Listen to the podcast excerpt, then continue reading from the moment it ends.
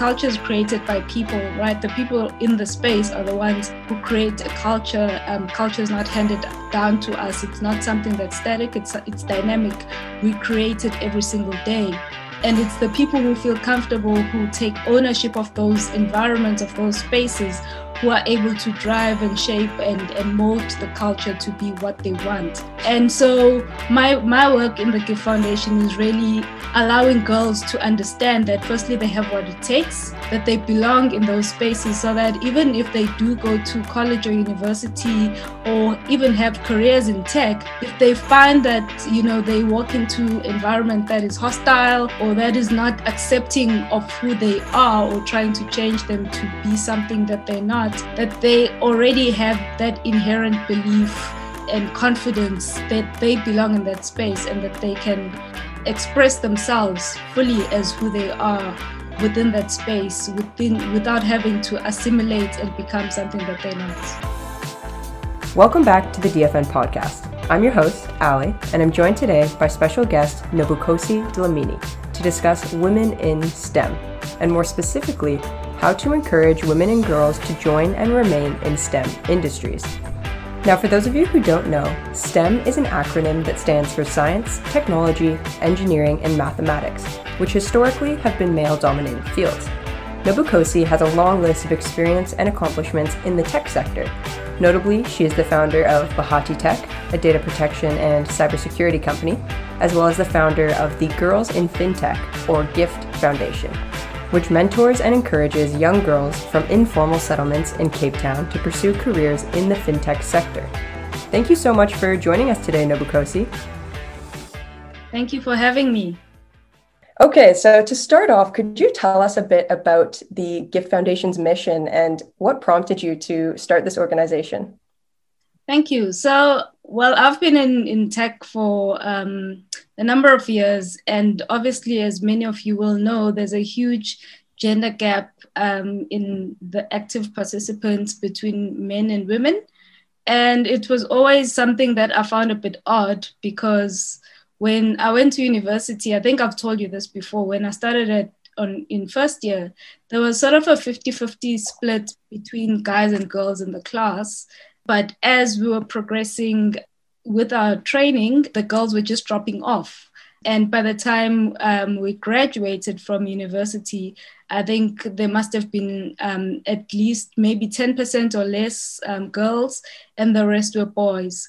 And even then, uh, out of all those girls that did graduate with a computer science degree, a lot of them decided they didn't want to remain in the sector um, so they went into um, non-technical careers like consulting, HR, you know, risk management, that sort of thing. So it was always like um, something that bothered me. Like, why are there so many men um, versus women? Um, because women are, are equally as capable. Women have at least 50% of the users of technology.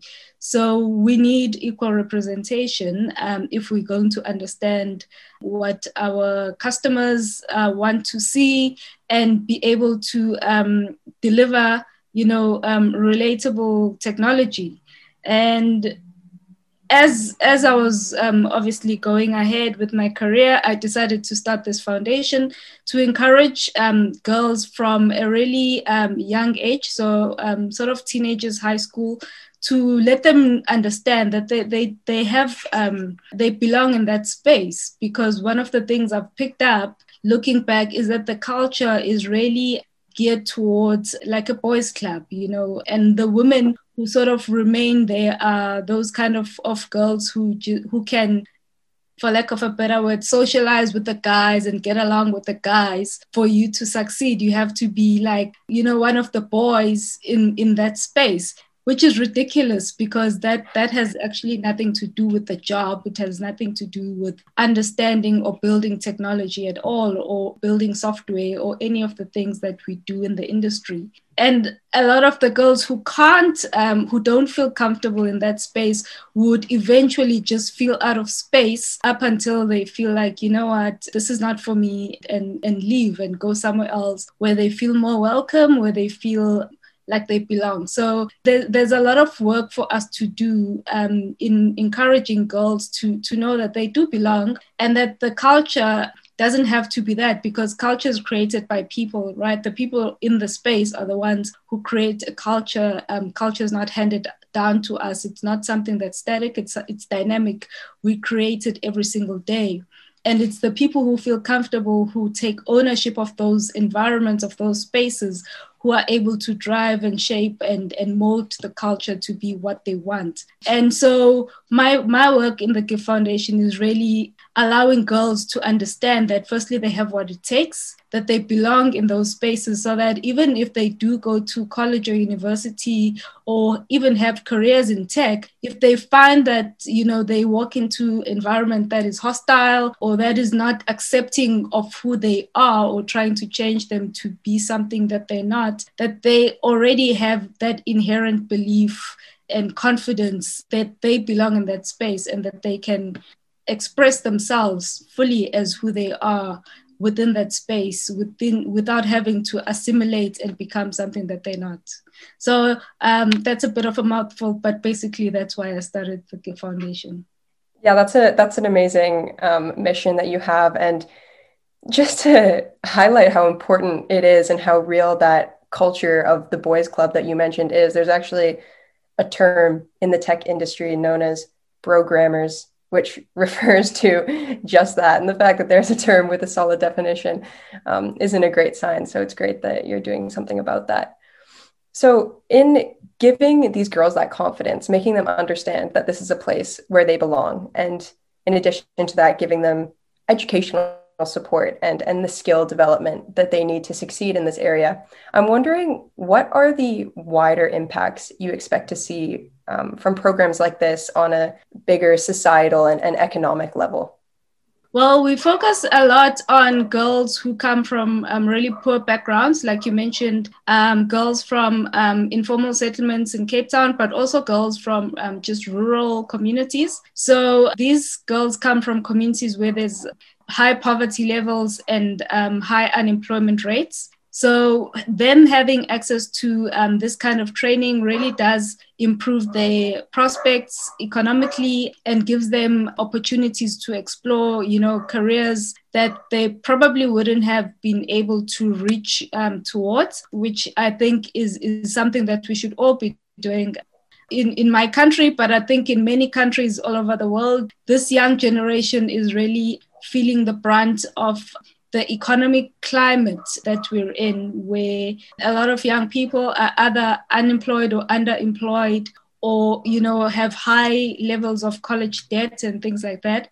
So we we we, we do focus a lot on um, the economic empowerment of it and supporting them to gain access to to these careers, but also um, you know women um, when they live in poverty they, they become really vulnerable to a lot of ills in society like abuse and manipulation and so on. So when a woman is not financially stable or financially independent independent and dependent on someone else they become vulnerable to to exploitation you know in many different ways. And that's one of the um, challenges that we have in in cape town in south africa. And giving young women skills and helping them to become financially independent and being able to lift themselves up also you know allows them to move out of those kind of situations. Obviously it's not the only thing that traps people in abuse, but it's one of the key factors. If people are financially dependent, um, they find it difficult to leave an abusive situation. And also, I don't know who said this, but there's this saying that um, when you educate a girl, you you uplift the entire family you know economically whereas if you educate a guy you know he goes off and lives his best life which is fine you know guys can go off and live their best life but girls normally would take the responsibility, the additional responsibility to help the rest of the family, which in, in poor communities is what we do see quite regularly. So there, there's a lot of other spin offs on a wider scale other than just them um, having technical skills and being able to achieve or, uh, or, or, or strive towards certain careers. So, this concept of the cycle of poverty that you've allude, alluded to and you know breaking that cycle that is something that affects both boys and girls from disadvantaged communities but what are the additional gender related barriers specific to girls that inhibit them from breaking that cycle and also from joining STEM industries? So one of the things that that unfortunately we do see in, in poor communities with the lack of healthcare that that sometimes is there is you know teenage pregnancy. And then as soon as you know a young girl falls pregnant you know um, sometimes they drop out of school or you know they stop aspiring to anything because now they're a mother and they have the additional um, responsibility of bringing up a child. And um, soon after that, that they, might fall pregnant again. So that that's one thing that really becomes a burden for girls more than boys. You know um, if a guy makes a girl pregnant he still continues going to school. Um, his life is largely unaffected and and that becomes the barrier. But also there's just that expectation in in certain communities where um, a girl is just expected to you know get married start start a family you know why why why are you running around um, learning computers? What what is this to do for you? Whereas with guys guys are expected to tinker with things and, and play around and, and figure things out and explore. And they, they, they're sort of encouraged in a way to explore things that um, the family might not understand because a lot of the time, these STEM careers, the family might not be exposed to it. So they might not understand, you know, what are you talking about programming? What, what's programming?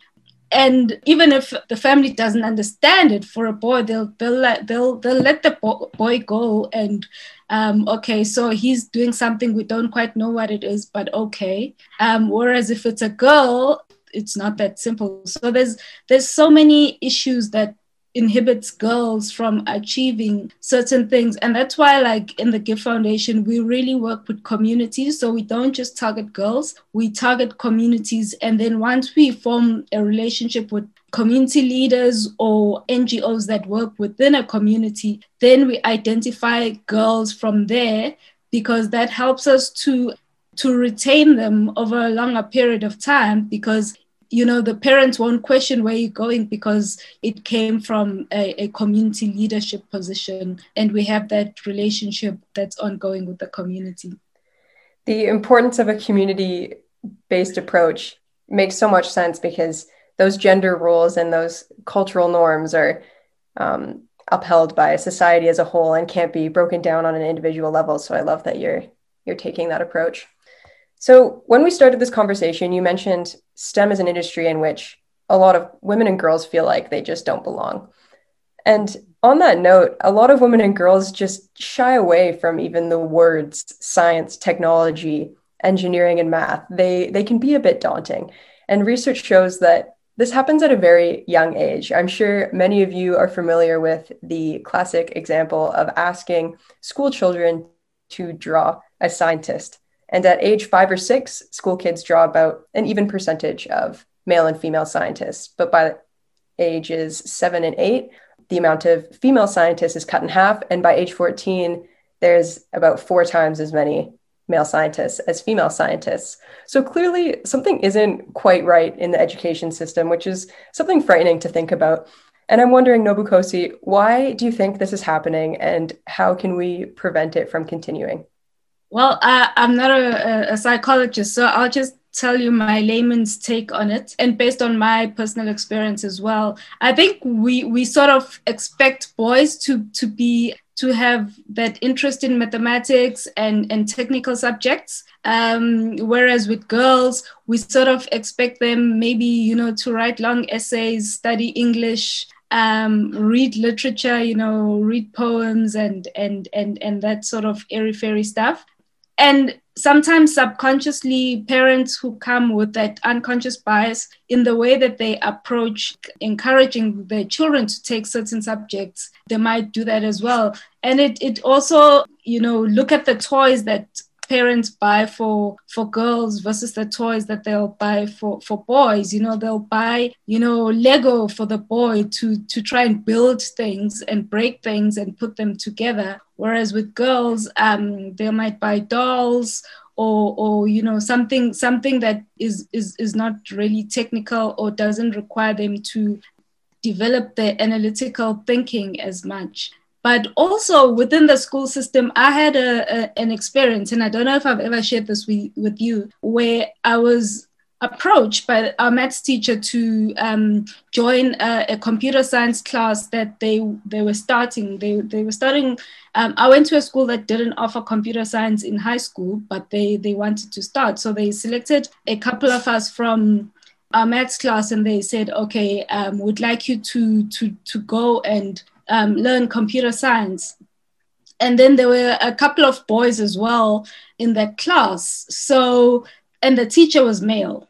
And that teacher in the computer science class put the girls on one side and the boys on the other side.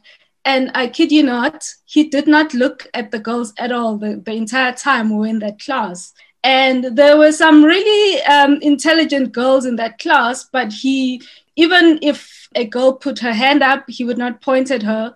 If he asked a question, he would look at the at the boys and and he would be like, even like the way you mention people's pronouns, like you'd be like, okay, guys, um, so guys, we're gonna do this, and it's all about the guys, the guys.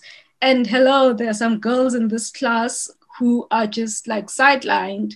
And I think he felt that it was just a waste of time, of his time, to bring those girls into that class because he had already probably figured out in his mind that these girls were not going to make it in this class. So I actually dropped out of that class. Funny enough, I dropped out because I was like, this is ridiculous. This guy is rude. I'm not going to stay here and put up with this. So I dropped out of that class and I picked up computer science in university when I went to university. And then I remembered because I even forgot about it. Then I remembered, oh, so this is what we were trying to learn in that class that I dropped out of um, when I was in high school. So there is that perception that, you know, girls are not going to make it. And it's probably like professors who've worked before in, and historically they've seen that um, it's boys who, who pass their subjects. So they've just decided that um, they pass because they're boys and they they generally just don't give girls the, the time of day or an equal chance to actually learn or if a girl makes a mistake or says something wrong, it's because she's a girl that she made the mistake. Um, whereas if, if a boy gives the wrong answer, try and, and, and help him. But if, if a girl gives the wrong answer, it's like, oh, yeah, you girls don't get it. Just bundle them all up and paint them as idiots. So those are some of the things that discourage women and make them feel like I don't want to be in this space because who would who would want that? Everybody wants to be in an environment where they feel welcome, they feel like they have a fighting chance, especially when you're choosing a career and you know it's scary um, when you're choosing a career and you're thinking I have to do this for the rest of my life. You really want to choose something that you feel like you have a chance at being happy in. And if every day you come to class or or whatever and every day you're being put down and belittled after a while you'll be like i don't want this. I don't want to continue with this. So there's a lot that needs that needs to change from the parenting side but also from like professors and teachers as well. Thank you for sharing your experience on that. It's just a per- another perfect example of why we need to break those cultural norms and address those unconscious biases and unfortunately I don't think your experience is unique in that way. I think most girls have experienced that on on one level or another. So just emphasizes the importance of having programs like the Gift Foundation in this space. Mm-hmm. So just for the last question today, we know that the pandemic has inhibited school schooling for both boys and girls in both developed and underdeveloped countries. But in the more underdeveloped countries, we're learning that girls who are being taken out of school right now because of the pandemic are far less likely to rejoin once the pandemic ends, um, which will obviously only put the fight for gender equality further behind. So I'm wondering how the Gift Foundation has pivoted during the pandemic to keep offering some sort of skill development or support to your girls. That's a really difficult question that you're asking. And I think, yes, there's a, a, a part that we can play as small NGOs but I've I've been um, encouraged to see like some really influential women speaking out about this. I know, for example, Melinda Gates wrote a letter to the presidents of the world, as it were, um, talking about how this pandemic has disproportionately affected women um, versus men. And there's a whole lot of other leaders who've done that. Whether that's been taken up in how countries are responding to, to the pandemic, I don't know, but those voices are there, and um, those influential women are really trying to to speak out. From our side, it's it's been really challenging because um, we work with girls who wouldn't, for example, have a computer at home, who wouldn't have a laptop, who don't have access to the internet at home, and one of the things like in third world country is cost of accessing the internet is much higher than it would be in a first world country uh, which is ridiculous but that's just how it is. Um, so you have parents who are being affected who have had their livelihoods affected and you know do you ask them to buy bread for their children or to buy you know data for for the internet? And it's it's it's challenging. So we we had to um, sort of put our program on hold for a bit and while that was on hold we we wanted to keep the relationship with the communities going because the community like is is really the key to our success. So we went and um, identified small business owners like women who have traditional businesses, so non-tech enabled businesses like um, women who were like dressmakers, who were in catering businesses, whatever businesses they had, but they were not tech enabled. And we helped them to pivot so that they could transact and operate digitally, which is what everybody was doing in the pandemic. Nobody could go anywhere, so people were online most of the time. Um, and in South Africa, the, the penetration of mobile phones is really high. So almost everybody um, is accessing the internet at some level on their phone, which really helped us to keep our programs going and to keep the, that community engagement going, and also to expand that engagement into other communities where we were not um, there pr- previously.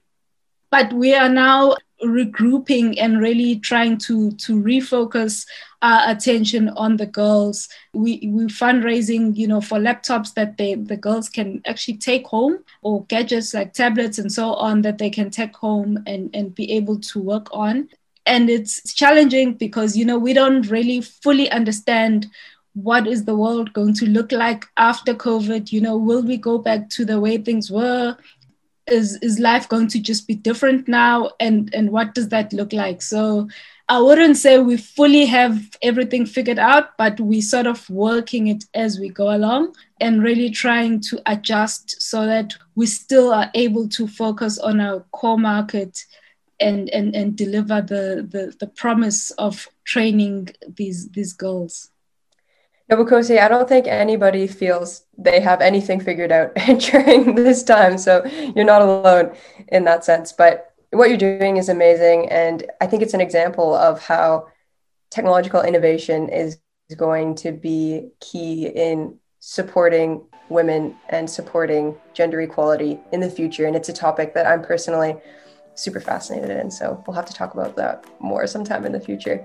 So, thank you so much, Nobukhosi, for being here today and having such an insightful conversation. We really appreciate it. Thank you for having me, and all the best to all of you at, at um, DFN. Be sure to tune into next week's episode on big data and gender in the age of COVID 19 with UC San Diego's Center on Gender Equity and Health.